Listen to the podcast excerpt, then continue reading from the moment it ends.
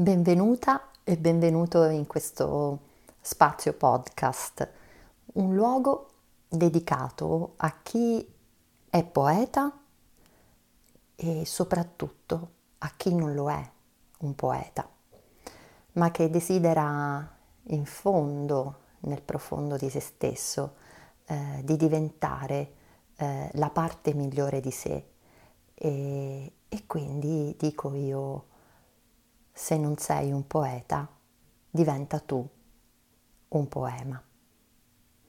Non sono una poetessa, ma amo la poesia e conosco bene la sua forza curativa. Amo e mi prendo cura delle persone nel mio lavoro come osteopata e counselor.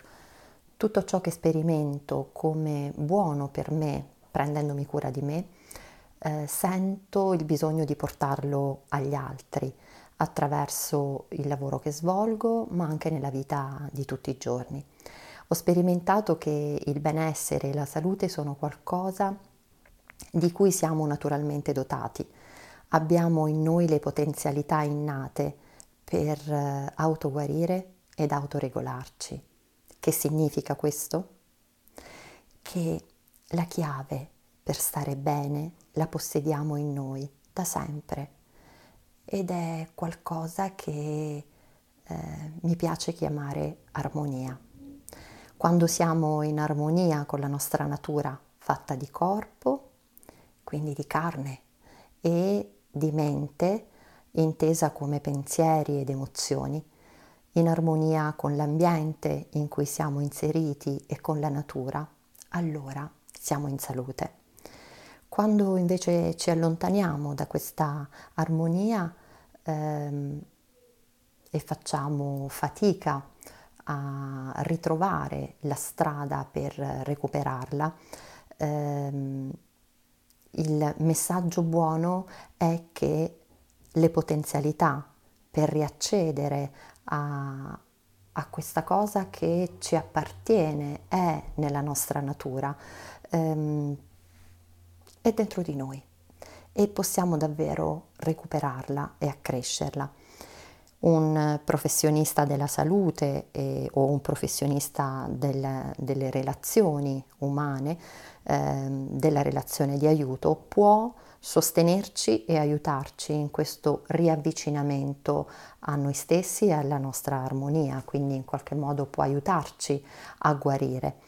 E quando sentiamo di non farcela da soli possiamo, abbiamo proprio la possibilità di chiedere aiuto. E, ma anche, ci sono anche tanti altri modi per poterci prendere eh, cura di noi stessi e di nutrire eh, noi stessi per eh, poter recuperare questa armonia. Un modo per me è quello di leggere, di lasciarmi ispirare da chi sa dare forma con le parole e anche con i versi a quelli che sono gli stati d'animo e le situazioni che ci accomunano tutti come esseri umani. E la poesia può rappresentare a volte davvero una feritoia, uno spiraglio attraverso cui è possibile scorgere la luce e permettere anche a, alla scintilla della magia che è insita nella vita di mostrarsi a noi, alla bellezza di rivelarsi e di tornare così a, a respirare, perché l'anima, tornando ad armonizzarsi con il corpo, respira. E allora in questo spazio podcast, che mi piace chiamare luogo, darò voce alle parole, alle parole di poeti che toccano l'anima e così, se anche tu, come me, non sei un poeta, sappi che puoi diventare tu il poema.